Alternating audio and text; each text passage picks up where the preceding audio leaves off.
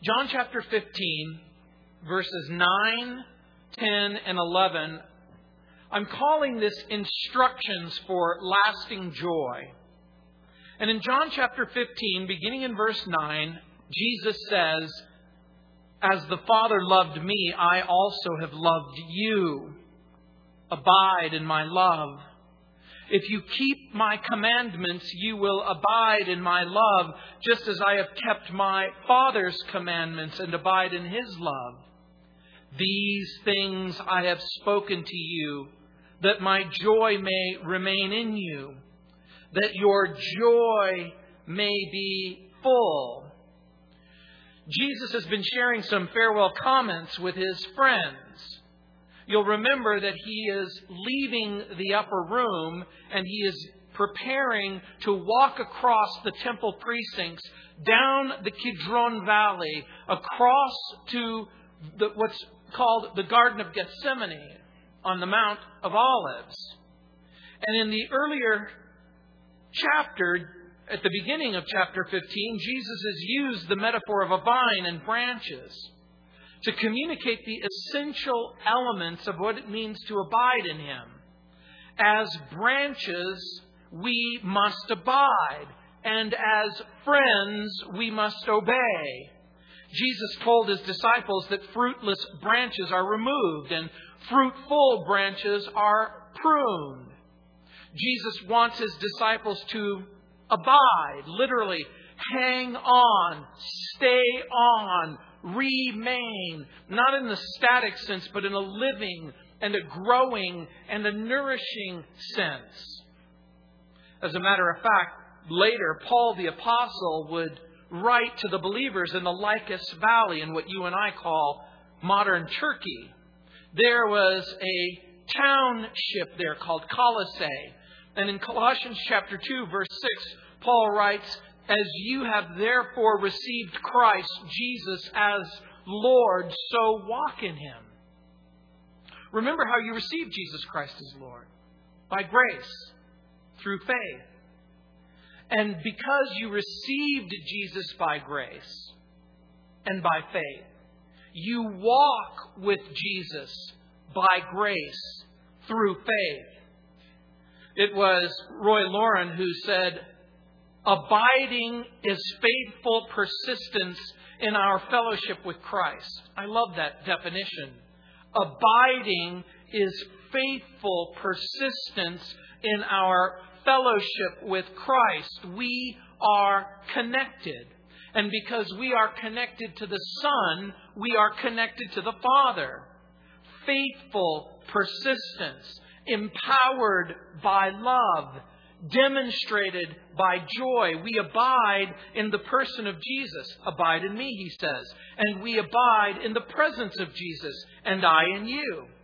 And it becomes, if you will, the very definition of intimacy. If you were to make an intimate cake, it would consist of these three ingredients feelings, interests, activities. And so you can imagine that to remain, to abide, you participate in those things that are interesting, the activities and the feelings of the person loved.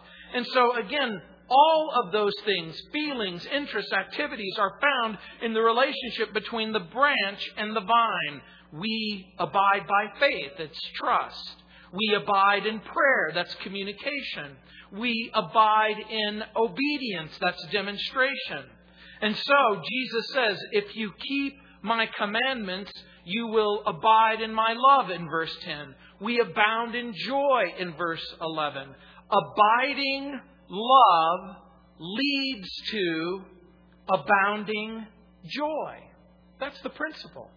That's the instructions. If you abide in love, you will abound in joy. And this becomes very, very important because earlier Jesus has spoken about peace and now he speaks about love and joy.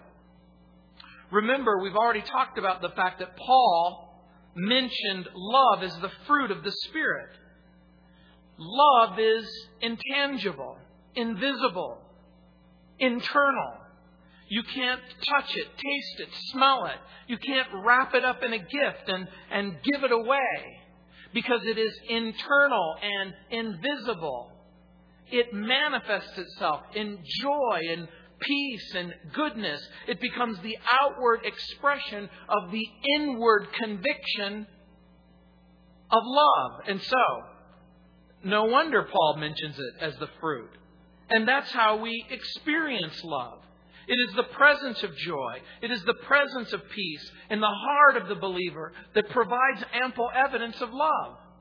And because we love Jesus, we keep His commandments. And as we keep His commandments, we abide or remain in His love, and we continue to experience an ever deepening and an ever enriching joy.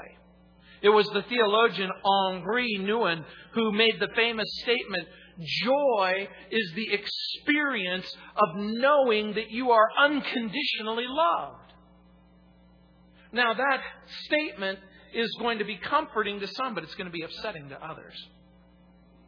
And the reason why it's going to be comforting to some, because those who have experienced unconditional love have experienced unconditional joy. But for those of you who question and you say, I don't even know what that's like. I don't know what it's like to enter into that kind of friendship or fellowship or love. And so, how can I be expected to experience joy when I've never experienced love? But that's what we discover in this passage that love precedes joy. I read an interesting illustration by Roy Laurin.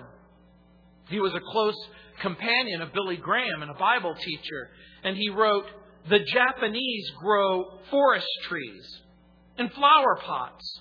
And some of these miniature trees are a hundred years old and are only two or three feet high. The gardener, instead of fertilizing the tree and trying to get them to grow large, takes extraordinary pains to keep them little.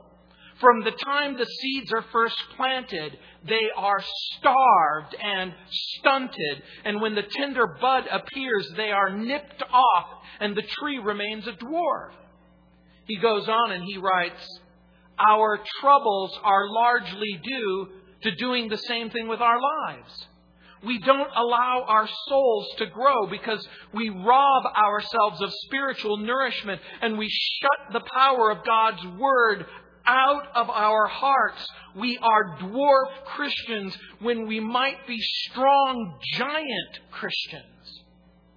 What an excellent analogy. Because the plant will only grow as big as the pot.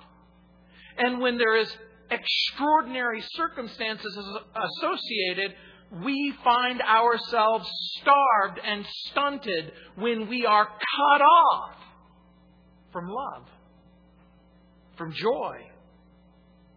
Clearly, Jesus does not want his disciples to be starved and stunted. And see, part of the, the challenge that we have as Christians is to remember the context in which this passage is taking place. Jesus is going to die. He's going to go to a place where he is going to be arrested and incarcerated and tortured and killed. And so he's going to leave the instructions for lasting joy. I know it's hard to comprehend, but sometimes believers feel like little bonsai trees, don't they? Stunted, incarcerated, starved, and stunted.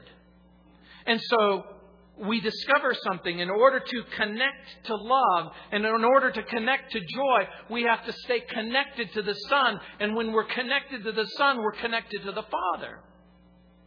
And so, lasting joy is found in the very heart of Jesus. Look, Jesus begins with an exclamation in verse 9, which leads to an exhortation in verse 10 and at the end of verse 10, he gives an example. Continue in my love. If you keep my commandments, you'll abide in my love, even as I have kept my Father's commandments and abide in his love. The way that Jesus declares his connection to the Father is the Father has sent him. The Father has spoken to them. Everything that the Father has said to them, he has accomplished. And so, Jesus claims for himself conformity to his Father's will. What the Father has asked him to do, he has done. And consequently, he has unbroken fellowship in the Father's love. Now, this is the claim of a person who never sins. Jesus gives us a way into his heart. And the way that he gives us into his heart is by declaring to us the way that he himself has entered the Father's heart. This, these things, he says, I have spoken to you that my joy may remain in you and that your joy may be full. Because guess what? They're about to experience a catastrophe. Look in verse 9. Believing in, in Christ's love. He says, As the Father loved me, I also have loved you. Abide in my love. Now, I got to tell you something. The most terrible, the worst, the most difficult thing to preach on is the love of God. Do you want to know why? Because I could never do a good job. I can never do an adequate job. Imagine that it was my job this morning to tell you about oceans. And so the way that I begin my teaching is I bring out a glass of seawater. And I go, This is a glass of seawater. Do I, am I adequately talking about the ocean? No. I could pour it on top of you and I could, could go, This is what it's like to be at the beach, but you wouldn't get it. And so finally, in frustration, I, I would say, you know what? We're all going to save our money. And you know what we're going to do? We're going to go to California and I'm going to take you to Dana Point and we're going to wade into the water. And some of you go, yes. That's the way to enjoy the beach. But even if I brought you to the beach and even if I waded you into the water, if it were still my job to tell you about every ocean, and every beach. By taking you to Dana Point, could I tell you about every piece of water on every beach, on every continent, on the land? There's just no way that I would be able to do that. But Jesus says the remarkable thing as the Father loved me, I also have loved you. The Bible teaches that the Father loves the Son, and this becomes an important statement just from a theological standpoint because the statement is meaningless if the Father is the Son. If Jesus says, I love me, because I am the Father and I am the Son and I am the Holy Spirit, it becomes a meaningful or a meaningless statement. If I said, there's three people in the world that I admire most me, myself, and I. Yeah, you guys laugh because it becomes a meaningless statement. The Bible teaches that the Father is not the Son, and the Father and Son are not the Spirit. Well, I thought the Bible says there's only one God. That's true. There is only one God. There aren't three gods. The Father is God, and the Son is God, and the Holy Spirit is God. The Bible teaches that the Father loved the Son before the foundation of the world in John 17 24. Because the Father loves the Son, the Father has put everything into the Son's hands, it says in John chapter 3, verse 35. The Father has revealed all things to the Son, it says in John chapter 5, verse 20. The scripture reminds us that Jesus is in constant contact with the Father, connected to the Father, and that the fellowship of the Father with the Son produces joy. How do we know that? Psalm 16:11. You will show me the path of life. In your presence is fullness of joy, and at your right hand are pleasures forevermore. And so we see, as the Father loved me, He gives the source of love and the measure of love and the fact of love, I also have loved you. Now, I've told you over and over again that this was one of those things that annoyed me the most about Christians and Christianity. When I was growing up, I was surrounded by Jesus people and Jesus freaks. And they would come to me and they'd say, Hey, dude, God loves you. Jesus loves you. And I got so sick of it because it seemed so so weird and so disconnected from from at least from my reality. I would put up with it and put up with it. And finally I just got sick of these people saying that God loves you and Jesus loves you. And I just said, look, prove it to me. Prove it. Prove to me that God loved me. And this person said, well, you know, I believe in the cosmic presence of, a, of, an, of an ethereal God that pervades reality. And I go, you know, that's weird. That makes no sense to me whatsoever. And so when people would say to me, God loves you or Jesus loves you, I would just say, prove it. And I would say, prove it. And I would say, prove it until finally somebody came up with the right answer. Someone said, God loves you. And I said, prove it. And he goes, Romans chapter 5, herein is love, in that while we were yet sinners, Christ died for the ungodly. You want proof? A real God entered time and space. You want proof? God becomes a man and dies in your, your place. You want proof? He undergoes and sacrifices so that you don't have to. He lives and dies for you and rises from the dead in reality. So Jesus says, As the Father loved me, I love you. And it becomes an amazing statement. I mean, it's pretty cool when someone says, Hey, you know what? I'm aware of your existence. But when a person says, Not only am I aware of your existence, I actually admire you. Imagine they go from awareness to admiration and then they say to you, you know, and I'm actually even kind of fond of you.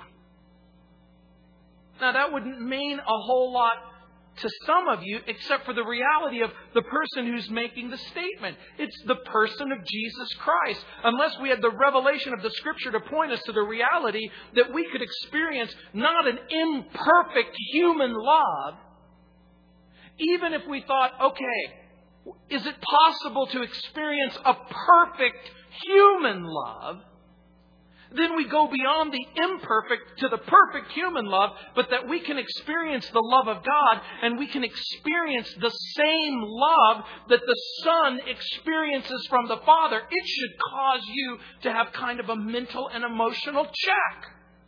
What are you saying? What are you saying? That God loves you and Jesus loves you, but He doesn't just simply love you, He loves you with the same love that the Father loves the Son. Later, Jesus will pray in John 17, 26, and I've declared to them your name, and you will declare it that the love with which you loved me may be in them, and I in them. What? I have a friend from the South, and when someone says something really pretty amazing, she goes, Shut up! Now, I, I grew up in a place where when you you don't say "shut up," you know, my dad would say, "What did you say?" Yeah, I'll slap that right out of your mouth. You don't say "shut up." Now, when my friend says "shut up," I don't think she means "shut up" like stop talking. She means shut up, like, I can't believe what you're saying is true. Because I tried it on her, because I said something and she goes, shut up. And then I shut up. And, well, aren't you going to say something else? You just told me to shut up. I didn't really mean it that way. It's sort of like when kids say, sick. I go, what? You're not well? No, it's cool. Hey, wait, I grew up in a world where sick meant bad, ill. Oh, no, no, you're totally out of it. We come up with a word and then we try to infill that word with, with a meaning that we can somehow get in touch with. Jesus doesn't simply declare his love, which would be great to hear in and of itself. If Jesus goes, I love you, it's pretty cool when your children call you on Mother's Day and say, I love you. or they give you a gift or, or whatever.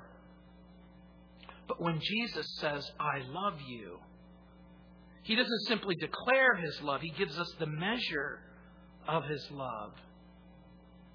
And it becomes incomprehensible. It's the kind of love that existed in the Godhead from all eternity. It's the kind of love that has always existed and continues to exist and then exists forever. We get a little picture of it in the Bible. Uh, it was Martin Luther who called John 3:16 the heart of the gospel or the gospel in miniature. Luther said, God, the greatest lover, so loved the greatest degree, the world the greatest number, that he gave the greatest act, his only begotten Son the greatest gift, that whosoever, the greatest invitation, believes the greatest simplicity, in him, the greatest person, should not perish, the greatest deliverance, but the greatest difference, have the greatest certainty, everlasting life, the greatest possession.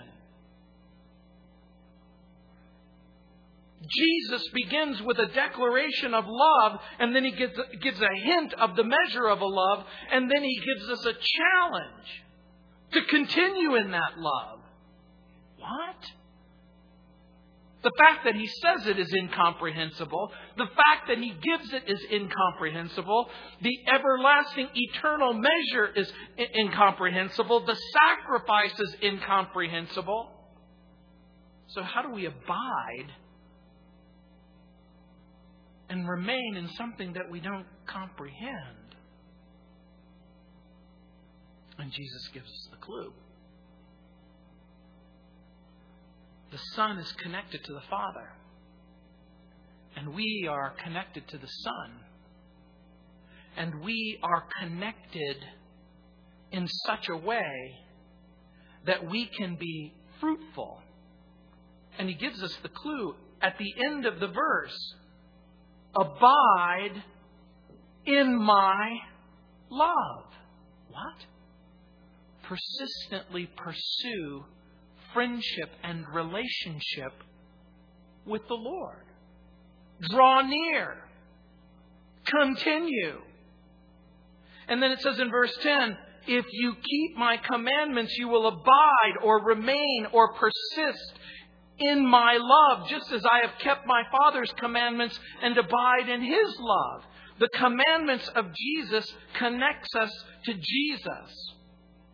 The Word of God connected Jesus to the Father. The Son loves the disciples the way the Father loves him. Roger Fredrikson writes, This is the love that has sought them out, that has called them into life, which now holds them and sends them out into a world to continue the mission. What an awesome yet tender reality. But these frail, struggling men are to love one another as Jesus loves them. This isn't an option, but a command. It is an impossibility unless they abide, remain, persist in his love. Love becomes possible the moment not that you simply believe that it exists, but that you enter in and connect. The love of Jesus isn't some burning in your bosom. It isn't a warm, fuzzy feeling that wells up in the pit of your stomach. It isn't sloppy agape. It isn't a sentimental feeling that you get when you listen to Christian radio or you watch Christian television or you even go to church and you go, hey, you know, that I just felt so good and I felt so uplifted and, and I, I felt so motivated. But guess what? There is a love that is rooted and grounded in obedience to the Son, who is in turn obedient to the Father. This is the kind of love, and this is the kind of joy, and this is the kind of peace that isn't based on the circumstances that you know you're going to experience. You're going to experience illness, and you're going to experience the possibility of some failure, or some defeat, or some disaster, or some, some problem. There is hardly a moment that goes by when someone doesn't tell me that Hey, my husband has left me. My wife has left me. I've been diagnosed with cancer. Hey, my sister, um, her husband has been having an affair. Hey, this has happened and this has happened and that has happened. And there is pain and hurt and crisis and hardship and disappointment. And because the disciples are going to face an experience that defies the imagination as their beloved Jesus is taken from them, and then their beloved Jesus is horribly tortured, and then their beloved Jesus is crucified and killed, this is a terrifying experience. And so, how do you have joy like in the midst of that kind of circumstance? Again, Fredrikson writes Joy is an unexpected gift growing out of our intimate relationship with this one we love and we serve, while happiness, even though it is frantically sought as some kind of product that can be possessed, turns out to be a disappointing illusion. Happiness is, is like the pot of gold at the end of the rainbow, which doesn't exist people will often say, I just want to be happy. I want to be happy.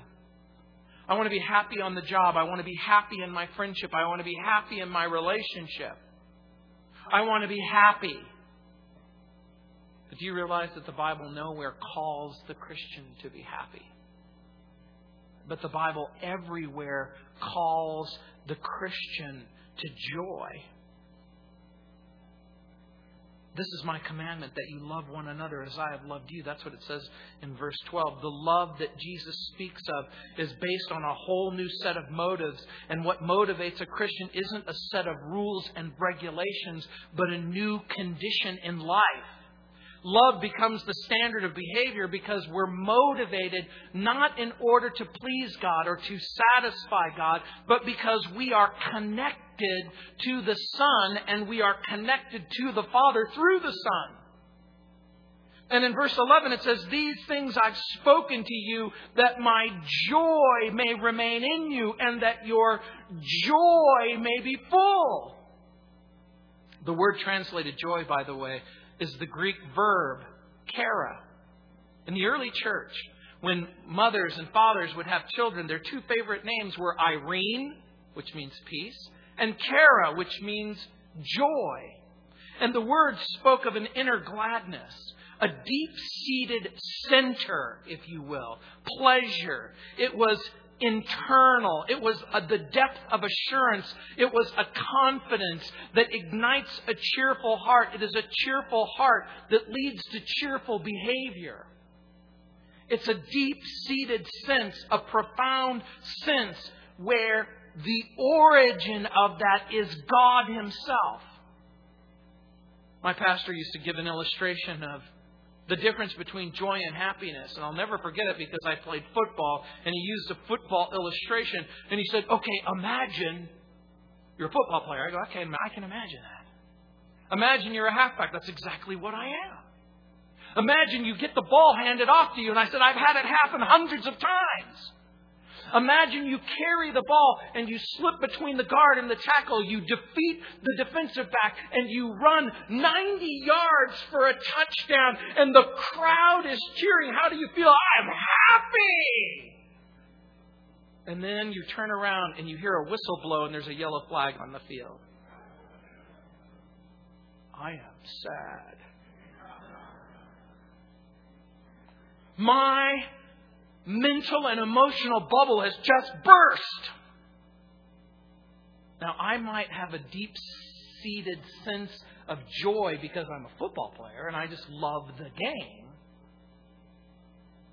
But my behavior can't be described as joyous. that's not what's happening.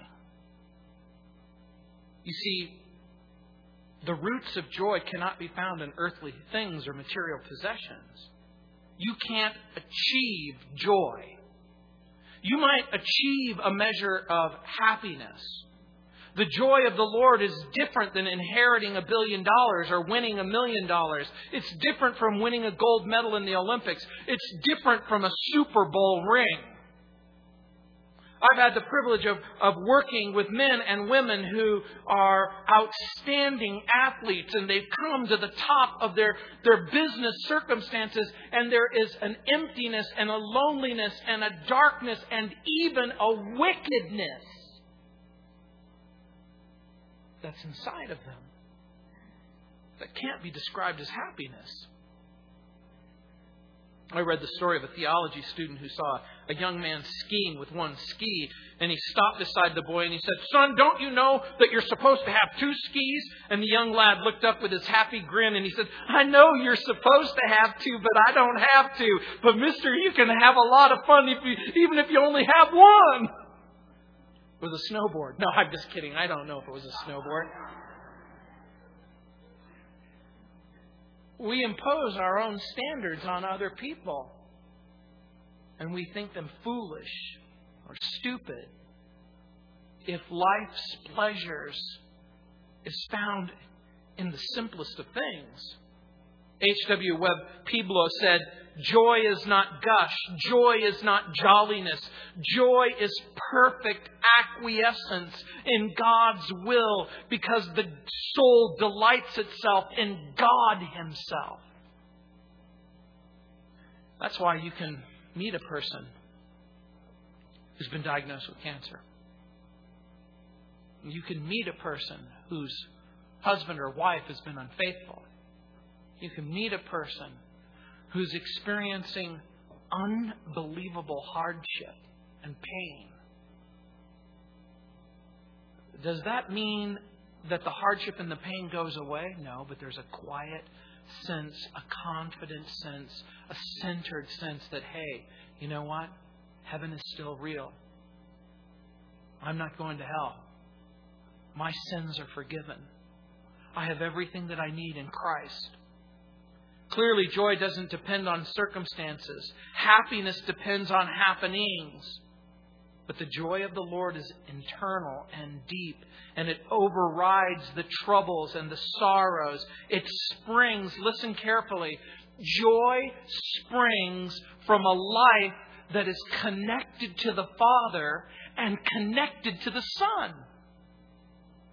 And this is why when you are experiencing such weakness and darkness and emptiness and pain that your pastor or your friend will say, Pray.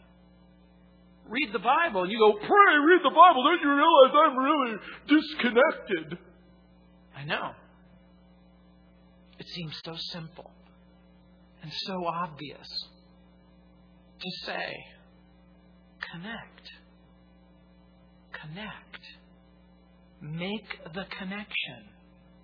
Oswald Chambers said, quote, the Bible talks plentifully about joy, but nowhere does it talk about a happy Christian. Happiness depends on what happens. Joy does not. Remember, Jesus Christ has joy, and he prays that they might have my joy fulfilled in them. These things I have spoken to you. What things has Jesus spoken to them?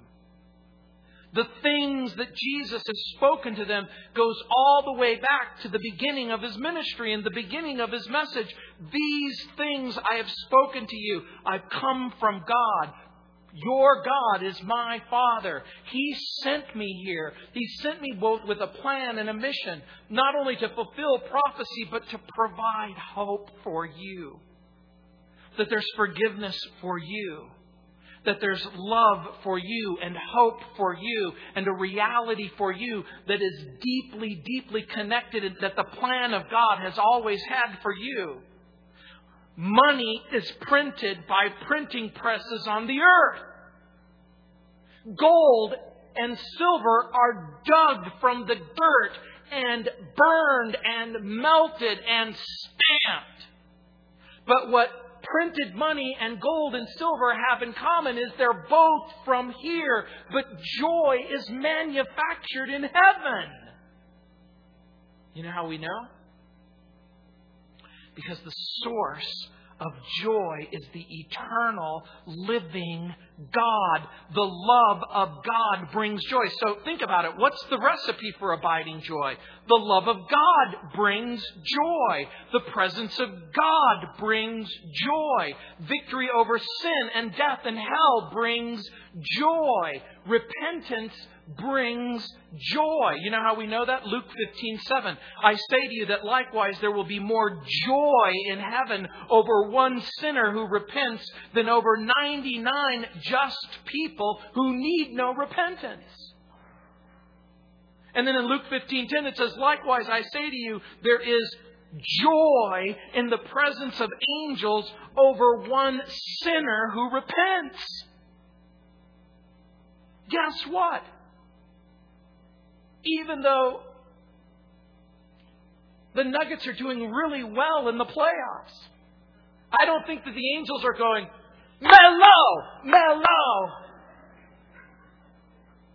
Now, hey, I got to be honest with you. They're playing like a real team, and I think that that's very, very cool.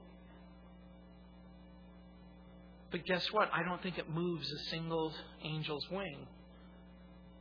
It doesn't disturb heaven in the least.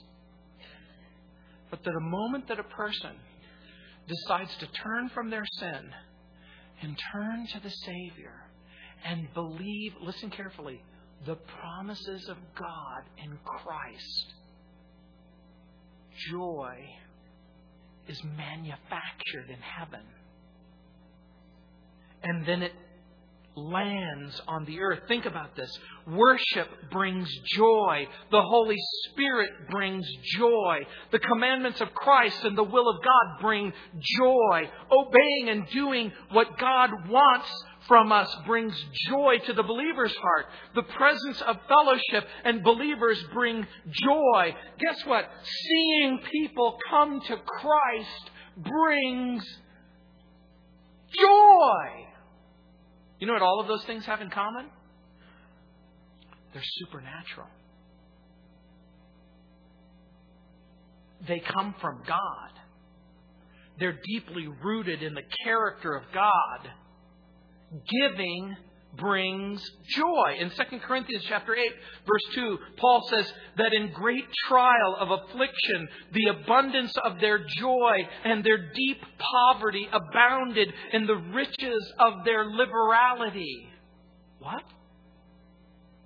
You had they had nothing. And then they gave everything. And joy showed up.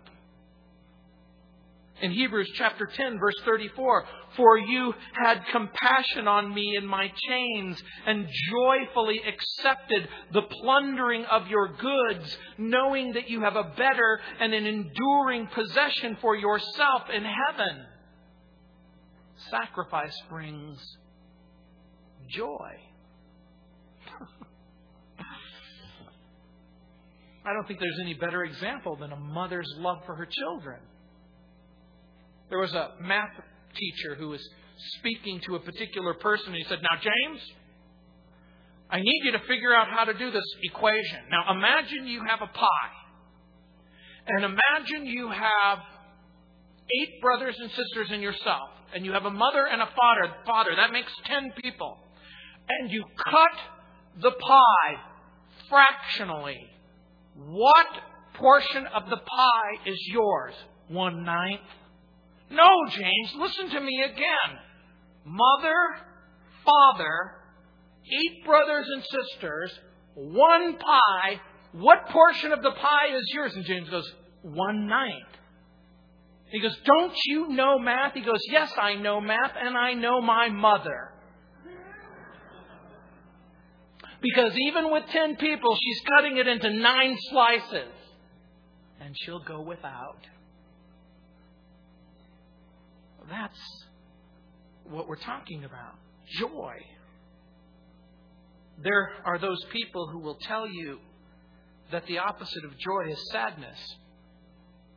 And I think they're mistaken.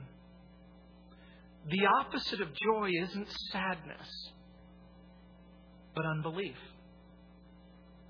Because remember what joy is it's found in heaven, its source is in heaven. It is manufactured by God in relationship to the Son. Joy flows from love. John Phillips wrote, Joy is like a rainbow shining above our tears. Isn't that good? So, how can Christians live without joy? I'm going to suggest to you that they can't.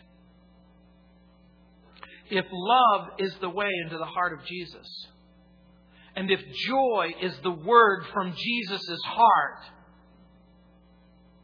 then there's only really one thing that remains the will of his heart.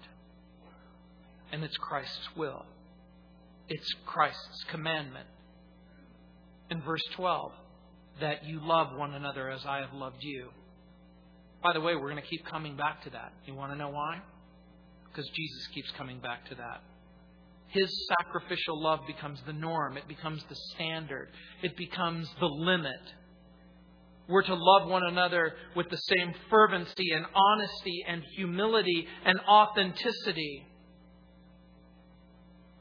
And so Jesus gives us a way of staying connected to Him. We stay connected to Him when we hear Him, when we serve Him, when we obey Him. Now, you don't have to say it out loud. Have you ever loved somebody and they didn't really love you back? What did you do to try to demonstrate that love? To try to get close? Did you try to stay close? God loves you. He remains close.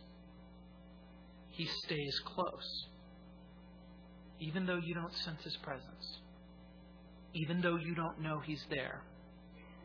You know, one of the very first glimpses we get of our God in the Bible is that of a seeker. In Genesis chapter 3, verse 9, after Adam and Eve have ruined their circumstances, you hear a cry. The cry is, Adam, where are you? In commenting on that question in a Bible class, a teacher said, You can never be a preacher if you read it as though God were a policeman. Read it as though God were a broken-hearted father looking for a lost child. Do you understand the difference? This is not a person who is compelling your behavior. This is a person committed to having a friendship and a relationship with you. How like a mother's love enduring, sacrificial. Heavenly Father, I do pray. Lord, I pray that as we begin to explore what seems unknowable, unfathomable, impenetrable, that Lord, as you show us bits and pieces of what it means to know you and what it means to love you and what it means to experience joy. The joy that emerges from a deep connection, an immeasurable love, an eternal love. Lord, for many of us, it's way, way, way beyond our comprehension. And so, Lord, I pray for that person, rather than comprehending that they would do the most simple and the most basic thing for a person who wants to understand what ocean means. that they will wade into the water, that they will soak themselves in its wetness. That, Lord, that they will experience what it means to feel the sand beneath their feet and the, the water all around them. Lord, I pray that we could experience the love of God which is found in Christ Jesus, which Paul says is incomprehensible, unknowable. But Lord, that we would just know it even in its imperfection and incompleteness, if we could know it in an imperfect and an incomplete way. Lord, I pray that you would pour out your Holy Spirit. Lord, I pray that you will draw people towards yourself. Lord, I pray that they would abandon sin, that they would turn from their idols, and that, Lord, that they would turn to you in repentance and love, that they would know that there's hope and forgiveness, that there's grace and that there's mercy. And even more than that, there's more than just forgiveness of sin. There is a positive righteousness that's given to us, that's imparted to us because of Jesus. And so, Lord, I pray for that person who finds themselves in a dark and an empty place, in a wicked place, a place absent peace and absent joy. Lord, I pray that you would fill their heart with peace and with joy because their heart has been filled with the love of God which is found in the sacrifice of Jesus. Jesus said, I love you.